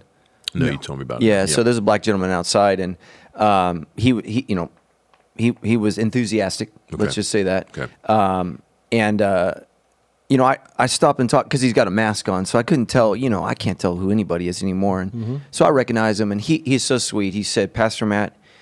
Um, and I, I remember when he came to Sandals, hmm. he told me, he said, There's not enough black people here. Yeah. He said, But we like it here. Yeah. He mm-hmm. said, We feel called here. How are we going to get more people like us? And I said, Well, can we start with you? That's right. That's right. So, and he moved in these houses right behind us. Awesome. So I just said, I, I just said, give me your number, and I said, I'll call you immediately afterwards. So, so people who are part of the solution, man, I'll work with you all day. people who want to burn it down, I know. I got no time for you. Um, so let me let me say this: What do we, the oppressed, need to do to be heard? I don't agree with the riots, but it feels like though we have tried every way to know to bring justice and to wait to raise awareness of inequality. Amen. I agree with you. Yeah. Who wants to take that one? There's no one answer. You know, the word of God says these things must take place and then the end will come. Mm. And I don't want to throw a negative spirit here, but the truth is, this is the way the world is going. We're moving further and further away from Christianity, further and further away from the truth. And it has to happen, but the church cannot lose its footing. But unfortunately, there will be wars, rumors of war. There will be racism. There will be mm-hmm. murders, and so on and so forth. But the church still has to hold up the Yes, bloodstained yes, banner. yes, so yes, it, it's yes. A, a juggling act, and nobody has all the answers. But if we say we want Jesus to come back again, we have to understand that these things must take place. Yeah, amen. Uh, man, I just uh, Ali Ali Cast 07, I just want to say thank you. I, I I hear you as a white person. I hear you. I I think you're absolutely right. I think a lot of black people are exasperated. They're frustrated. It's like, what, what on earth do we have to do? Here's my hope. I think uh, the George Floyd killing, murder in particular, I think struck a chord. Yep. I think it struck a chord with Yes. most white people. I, I can't speak for every white person. I can't look into my white crystal ball and say white people speak to me now. It doesn't work that way. But I think most white people realized for the first time hmm. indisputable e- evidence. Okay, and I know that if you're black, you're you're, you're throwing your, Right. for the first mm-hmm. time. Indisputable evidence that th- this is a problem. This was this was uncalled for, and I would even say this: you have sheriffs mm-hmm. who have got off their podium That's and right. joined the protests. That's right. So there's hope there. Th- There's hope there, but we don't have to burn our communities down. We don't. We don't mm-hmm. have to destroy what little we have. Um, and and here's the thing: is you talked about education. I, I think we, we we we educate our people about the sins of America, but we mm-hmm. need to do a better job at looking what's happened in other countries where reconciliation hasn't happened. For example, mm-hmm. Sarajevo. We're old enough to remember when they hosted the Olympics right? The Syria, Syria, one of the bloodiest, ugliest racial things. Syria. So if you're if you if you're young, you know Syria. Syria was a prosperous. You know now they had a dictator, but that's the Middle East. But it was a prosperous nation for a long time. It's someplace I wanted to visit. I don't know if you have you been there. No. So I mean, it's gorgeous. I mean, many of the places the Apostle Paul goes, biblical sites are in Syria, devastated, may never recover, may never recover. I mean, ever. So uh, you know these things happen uh, in Africa, black on black, and, and these issues go back for centuries. Tribalism. So so we have to realize that. I hear young people say this: it can't get any worse, and I say you need to travel. Hmm. You need to travel hmm. because I would rather spend every day of the rest of my life in a California DMV, and I, the DMV people in my church always get mad. Do you like going to the DMV? I do not. Do you? No. Come on. No. like our keep tithing if you work at the DMV. We love you. I, the DMV is a model of efficiency hmm. compared to many countries in the world. Hmm. And so it can get worse and it can get horrendous. And and racism is not something America has invented. It's something that we struggle with in our own way. And what makes it unique is the black white. Mm-hmm. Yes, mm-hmm. you're right. But it's but it's it's everywhere, else, everywhere. and It it's is everywhere. presently everywhere. else. And uh, you know, we say Asian. Mm-hmm. The Ch- man, the Chinese, the Koreans, the Japanese, n- none of them get No. along. They they have mm-hmm. historical mm-hmm. grievances. Mm-hmm. yeah, it's true. I was in Ireland. White people. I was in Ireland. Boy, you tell your last name, and they know instantly your accent. They know instantly mm. if you're Catholic or Protestant. Mm. I went to buildings, buildings, houses where white people put their face on it with bullets, and it's all the Irish Catholics Come they've on, killed. Then I go to the other side of the city, and it's all the Protestants they've killed. They're praising them. Mm-hmm. I mean, this is, you know, you know, I, I couldn't believe it. I mean, the, the Irish, you know, identify with Martin Luther King. Mm-hmm. Mm-hmm. Irish. I was like, what? So, so this is everywhere. Okay, do you think the media and entertainment industry plays a part on how white people view the black community? You guys handle that one. I mean, um, 100%. percent Uh, and, and I know they play such a role. Just so you know, it doesn't play a role on how white people view the black community. It also plays a role on how black people view the white com- uh, black community. Yeah. That's how powerful media is. And so, um, uh, and, and so for, and, and we're a society that, I mean, we're so screen um, uh, magnetized, Yeah. you know, um, and so, so much that goes in um, seeps in, and and it and it ends up becoming your consciousness. It ends up becoming your um, unconsciousness of how you operate and act. And all you have to do is look at the history of media and then look at media, period, and see that, wow, if you really look at it and see how there is a side to it and how they have an agenda to Right. it. You know, um, me, I, so I used to be um, an entertainer. I used to be, well, an actor and I did stand up and all that.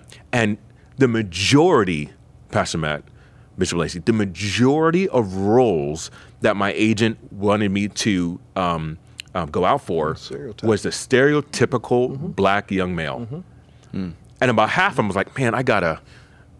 Okay, just how you said, you know, I ain't gonna lie. Okay, I, I'm, I'm not gonna lie. I actually like, yeah, I'm gonna do it because I wanted that money. Yeah. You know, I wanted that fame. But now looking at it, I'm like, oh my word, mm-hmm. I, I would have totally, I would have totally just been a part of exactly what I'm truly against Right.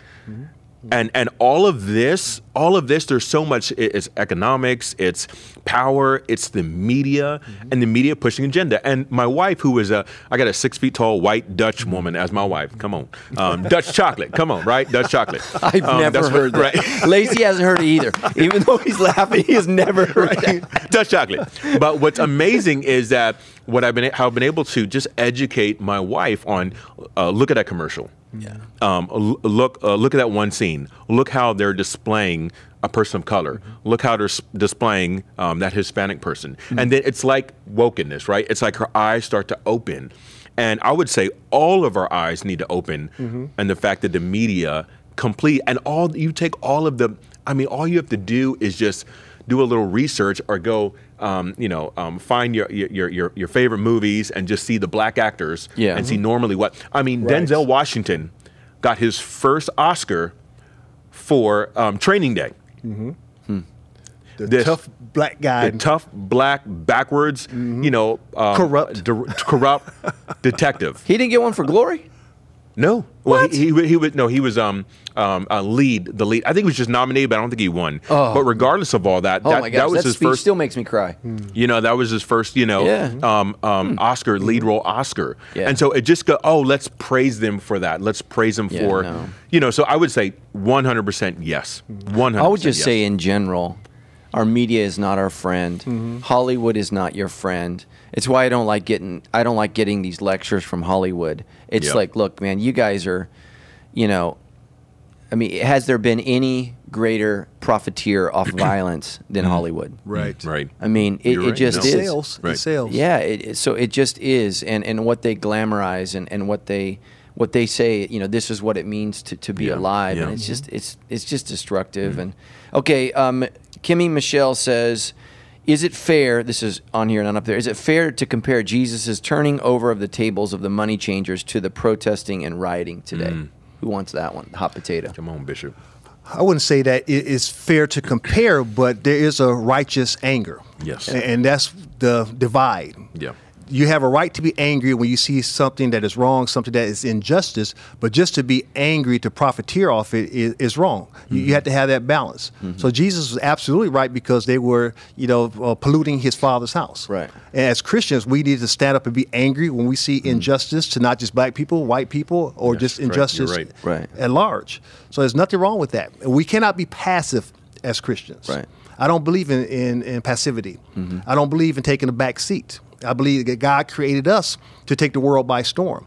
And too often we are afraid to lose friends or church members. Or we don't want people to criticize us. Here come these Christians again. But we should be on the front line. Mm-hmm. We should have some fire. Mm-hmm. We should call right is right, wrong is wrong, and not make any apologies for that. And that's what we're seeing now to an extent, but will it last? We have these conversations, and we've been here before.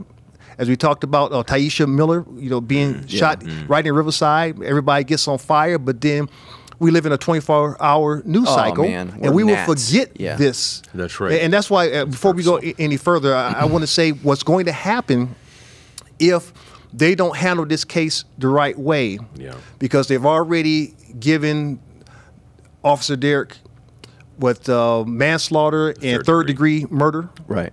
That's from a black perspective. Sure. They're setting that up to say, okay, the max sentence is 25 years. Give him five years, and he'll be out 18 months, two years Mm-hmm. with good behavior. That's going to cite another riot if they play that card. 100%. So that's why we talk about injustice. that's what we're talking about.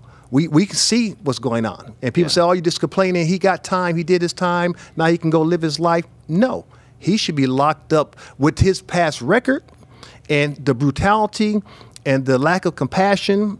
And when you look at his face, he was enjoying that. No, he was- he was he was enjoying evil. that. Yeah, yeah. So we need to make Sick. sure that we call that out also, and that he's not just given a pat on the back and released. Yeah, and, and, and for you know those who are still on the fence about whether it was wrong, I just would encourage you hmm. look into his eyes. He hmm. knows he's being recorded. He's looking hmm. right into the Yeah, camera, yeah, yeah. and he's in a position of power. Mm-hmm. and look at his knee. He yeah. kept pressing the knee down over and over again.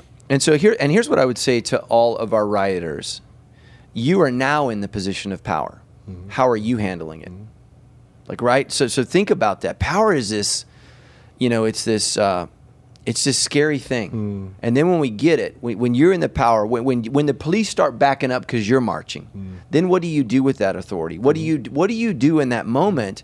And it just shows you, man, we, we have to, you know, it's why our founding fathers, they got a lot of things wrong. One of the things they got right was a mistrust of power. It's a mistrust of power. Uh, and it's why we have the threefold system of checks and balances. Again, don't send me your text. I know it's broken.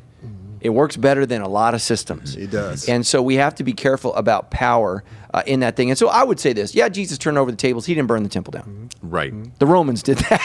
Yeah. Right, right, So, so you know, um, I, I think it's okay to, to disrupt. I think it's mm-hmm. okay uh, to be angry. It's okay to rage.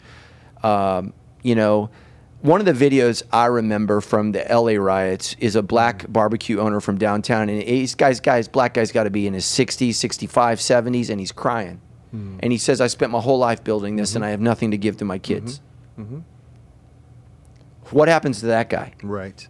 You know, it's if you're a black person, you already know how hard it is to get a business going, to establish yourself. And when we tear down, you know, those those few individuals who have made it, man, like that's that's not the right that's not the right thing. Um, and and and you just got to be careful. I mean, people assume, you know, Lacy, I got, I man, I got people, you know, telling me I'm rich. Well, Lacy sets my salary, so he doesn't know that yet. But the board sets my salary, so you could send your emails to Bishop Sykes uh, about how rich I am, and uh, and Lacy, feel free to make that a true statement. Pray about it. Uh, so, um, you know, people make some assumptions about how I look, do. the size of my church, and and. Uh, you know, and I mean, I, shoot, I'd love to be rich. I'd love to be able to take that insult, but that's just not true. But it, but it seems true from somebody's perspective. Go ahead. I, I was going to say, uh, Pastor Matt, um,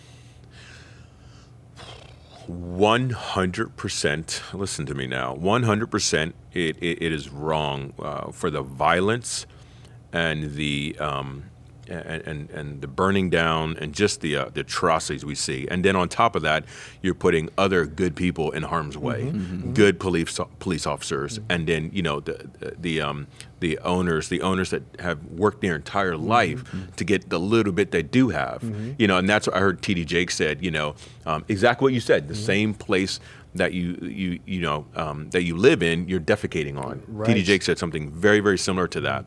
Um, I, I do want to just help. Um, one of the things I think we can help with um, um, the people, our friends, our brother sister of the lighter hue, is that just kind of be careful of what you say. Yeah. Um, you know, um, you know, there's only certain things that can come and should come from uh, a black leader, a black community. Uh, some things can't come from, even though it's 100% true, it, it can't come from uh, the person of the lighter hue.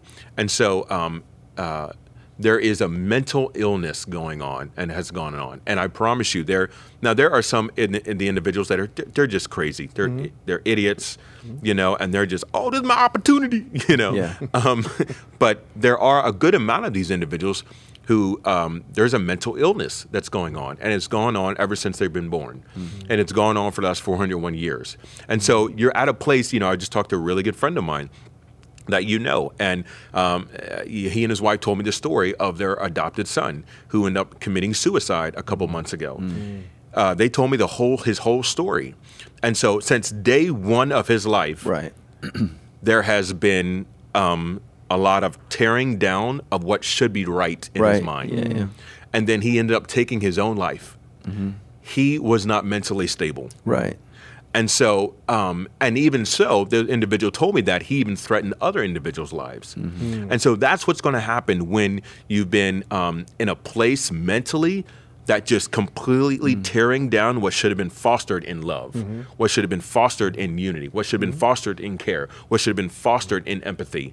But and and those people coming, they came in, in, in uh, onto the scene later in his life. Mm-hmm. And they did everything they could. In fact, I think he even said, like, to someone, uh, they told me that, he said, How can I get them not to love me? Mm. Mm. Wow. That's how.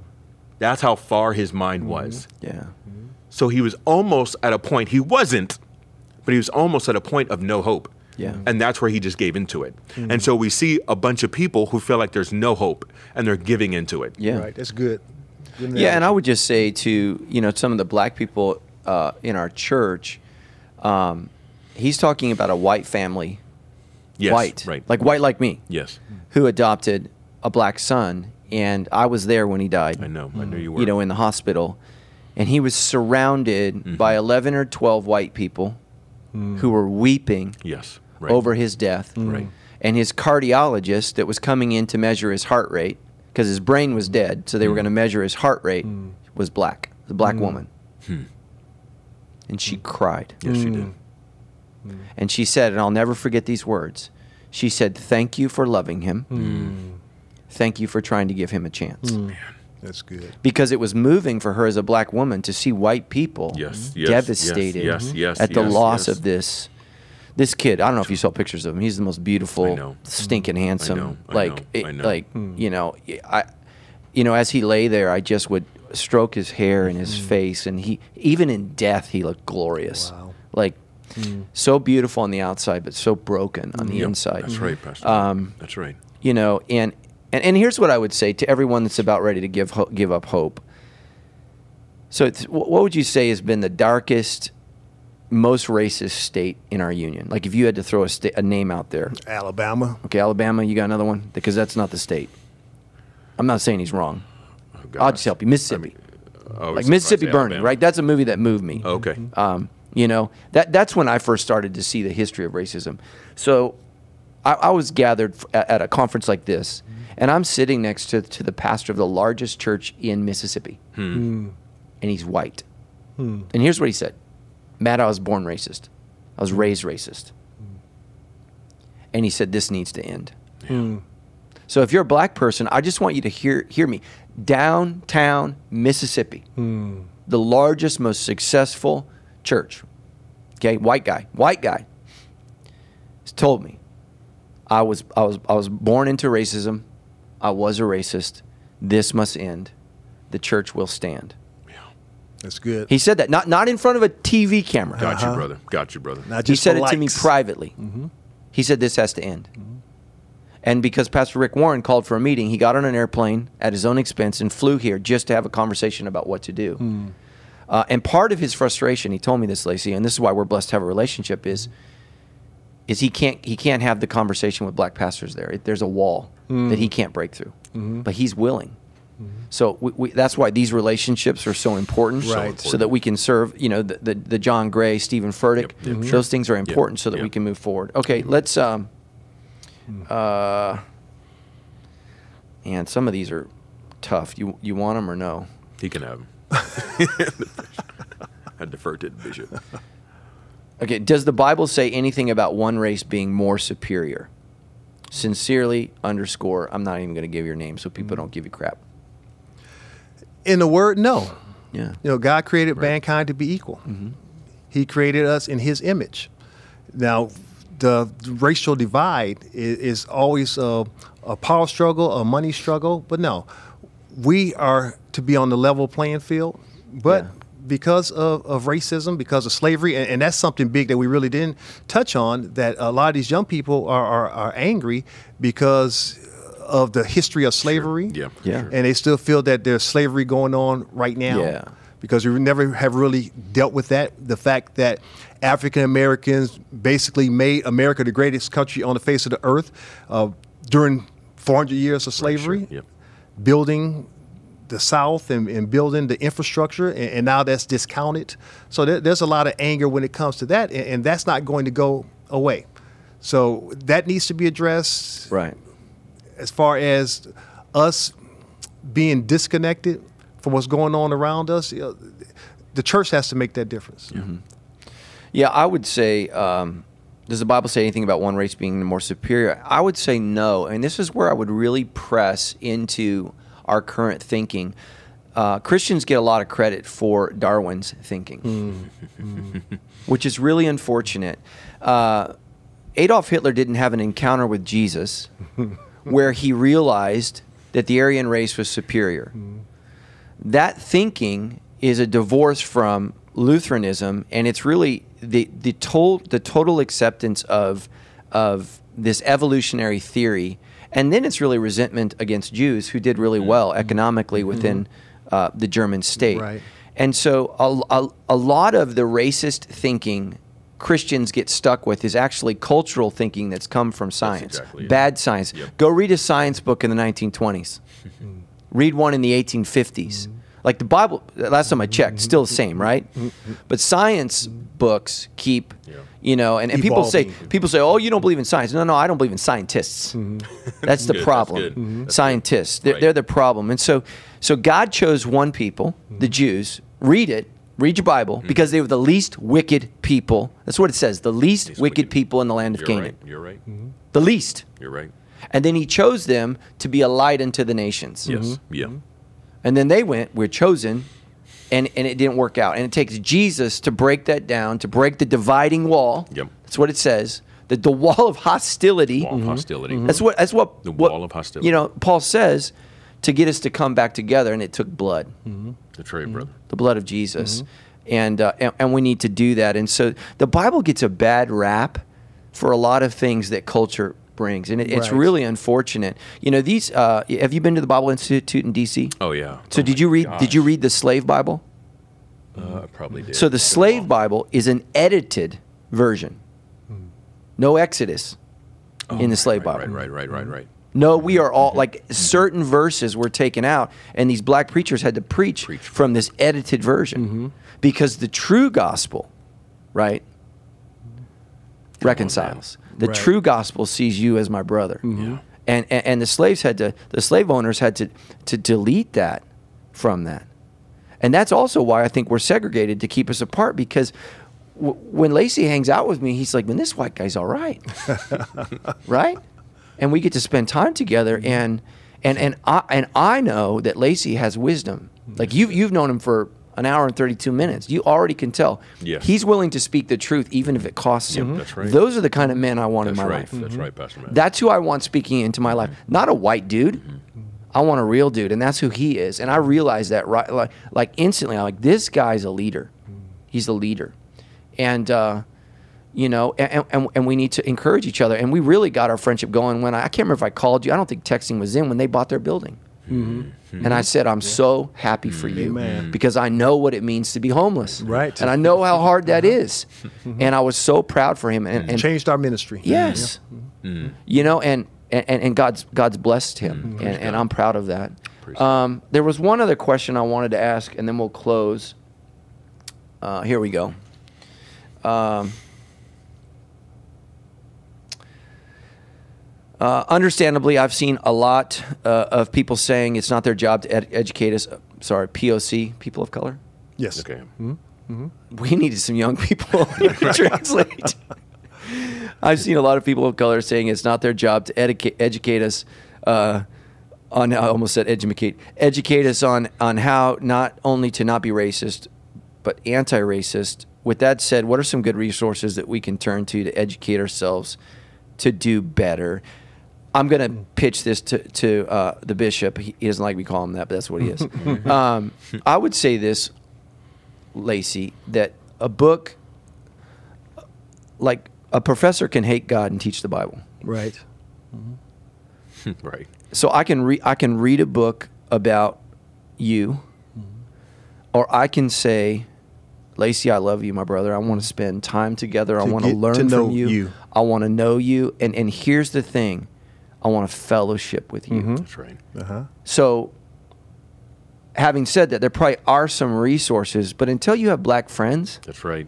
Come on. I, That's I don't, right. I don't know how it works. Say That's it. it Jesus right didn't say get a manual. Right. he said break bread with Right, one another. that's right. Mhm. And um, you know, so are, is there any resources that you can think? Well, you, you hit the nail on the head. You just have to spend time with that individual.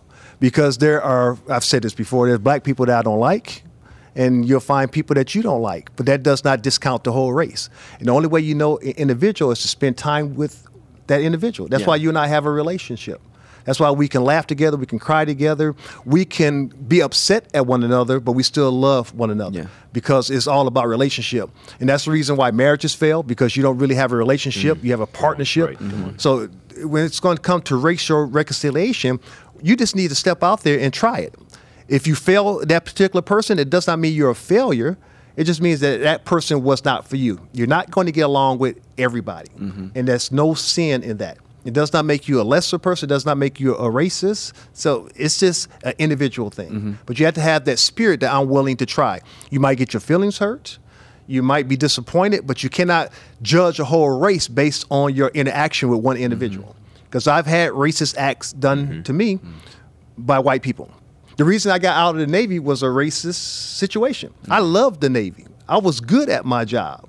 But because of a racist situation, I got out four months before I was uh, ready to, reenlist. Well, I was scheduled to reenlist because I was just a young man. I was angry. It was clear racism, and the captain of the ship sided with the white guy. I was ticked. Yeah. And I got out of the Navy without any idea what I was going to do. You cannot let anger, God bless me after the fact, but you cannot allow anger to control that. That was a bad situation with one white guy that we got into a scuffle, but that did not shape my attitude toward all white people. And that's the bridge we need to, to cross. There's bad black people, bad white white people, as I stated, but you need to judge people based on the character, based on who they are. Yeah, amen. Amen. Let's let's close with that. Um, thank you, uh, Bishop Sykes, for being here. Thank you, Jeff. Thanks for inviting us. course. Yeah, Yeah. and uh, just know, Sandals Church, we're trying. Yep. Um, you know, if if if we lose hope here, you know, in our churches, there's no hope out there, and so Right. Um, I know a lot of you are angry and frustrated, and I I just want you to think about what Bishop Sykes says. He, he- he got angry, and he made a decision that could have ultimately derailed his career. So, in your anger, do not sin. Don't do something when you're angry. Uh, that's not the time to Right. talk about every issue in the marriage when you're angry. That's not, you know. Right. Uh, I, I made it a habit. Uh, I learned early on as a father the time to discipline my children was not when I was angry. Yeah, that's good. Right. It just was not the time. Uh, anger gives you permission to do things you wouldn't normally do. Right. And that's why people end up in prison. And you say, well, that person was a good person. Everybody is until they're not. Mm-hmm. and so just know, man, your anger can get the best of you. I've been there. Um, Tammy and I got away uh, just for, I, I'm not kidding you. We were gone one night. Mm-hmm. We had no TV. We just sat on the beach, mm. stared at the waves, mm. Mm. and we played backgammon. We've been playing backgammon. That's good. And I told my wife, I said, that one day has been the most restful week I've had. I just needed that. Yeah, man. I just needed it. And I could feel, I could feel mm-hmm. myself being worn out. Mm-hmm. Yeah, yeah. And this right. process before this mm-hmm. has been wearing Right. and it's been hard on people. And guys, black, white, whatever your race is, this is going to be the toughest economic situation. If, if, if God mm. magically waves his hand and racism is over, we are we are in a dogfight here. Absolutely. And we need everybody working together. Together. Um, together. together, man. And and and here's the thing. I mean, you know, most I always love it when you know they they point out these countries that are all ethnically the same. Sweden's never going to have the same problems we do. Japan's never going to have the same problems we do. Saudi Arabia's never going to have the same problems we do because America is the one place The where one, people from all ev- everywhere are trying to live the together melting pot. Yeah. Yes. and and right uh, it's going to be tough Mm-hmm. so we have to quit pointing to europe where they're not white, they're French, German, Belgian, Swedish. You know, T- tell a Northern Irish person that he's the same as a, as a, as a, as an Irish Irish person. Irish person will tell you, that, you know, Irish needs no adjective. You know, Wow, I mean, they get right. They get upset. Mm-hmm. Uh, you know, tell somebody from Welsh they're English. Mm. Tell a Scot he's English. Mm-hmm. And and that's the thing is we, we got to understand a, a lot of these countries don't have the issues we have because they're all the same people group. That's good. They come from the same family for mm-hmm. a couple thousand years. Mm-hmm. We're not that way. Um, you know, uh, m- most blacks were brought here as slaves. Mm-hmm. You know, my family came here because their own kings were starving them, and there was no potatoes. Mm. And we, sh- you know, we showed up on the shores, skinny, infected, and lice filled, with signs that said Irish need not apply. That was that was America's grand interest. Or you could go fight in the war, Uh-huh. and you got your citizenship. Right. You know, I mean, there's there's a lot of ugliness there. Uh, black people have been on the worst receiving end, Mm-hmm. and that's true.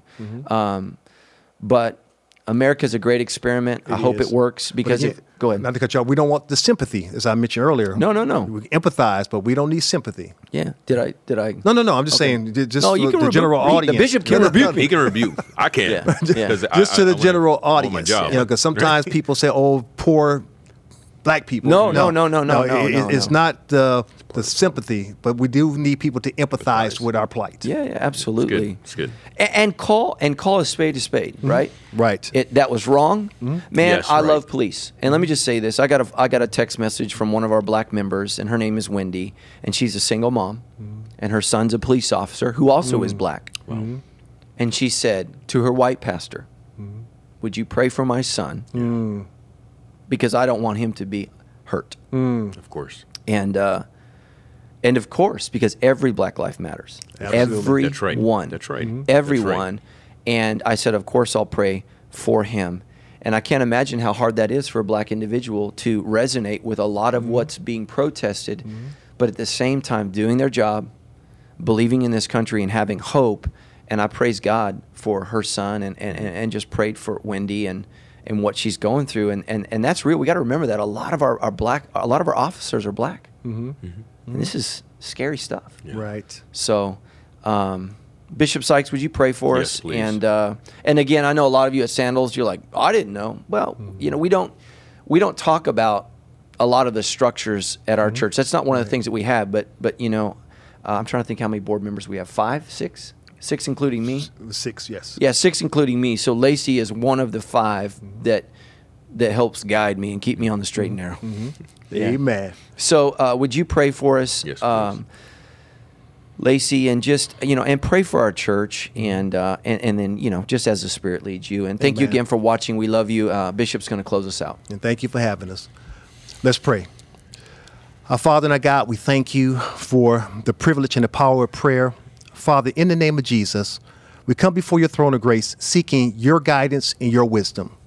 You created us to be a people, not a separate people, but those who bow a knee to Jesus. We are family. So, Father, we pray over the family unit the white church, the black church, the Latino church, the Asian church. We pray that the church will be unified, that we'll uplift the bloodstained banner, that we'll tell the world that there is a difference in Jesus Christ. Father, we pray over our country, still the greatest country on the face of the earth. But we pray, Father, that you allow us to push beyond past hurt, past pain, past frustration, and allow us to realize that we are Americans. Not black Americans, white Americans, and the list goes on and on, but we are Americans. Father, allow us to realize that you allowed us to be at the forefront of this world hmm. because we abstain who Jesus is. Mm-hmm. So, Father, heal our land. Mm-hmm. I pray over every church, Father, that's open in your name. I pray that you anoint every pastor, allowing that pastor, male or female, Father, to mm. realize that you have given them a word mm. to bring healing throughout this land. We stand against division within our churches. We stand against negativity. Father, just have your way. This is a great opportunity for the church mm-hmm. to be the church.